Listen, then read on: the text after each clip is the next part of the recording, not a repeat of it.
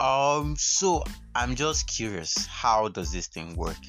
Is it that I'll just come up here, say a lot of mumbo jumbos, and then put it up, and people would listen to it, and it would make sense to them, or what? I mean, why am I being asked to do a podcast when I just intended to enjoy other people's work? Why does Anchor want me to go into podcasting by asking me to? Um, just curious. I wonder how many people would listen to this podcast right now. I mean, this voice note. I should say it's a voice note because it is a voice note.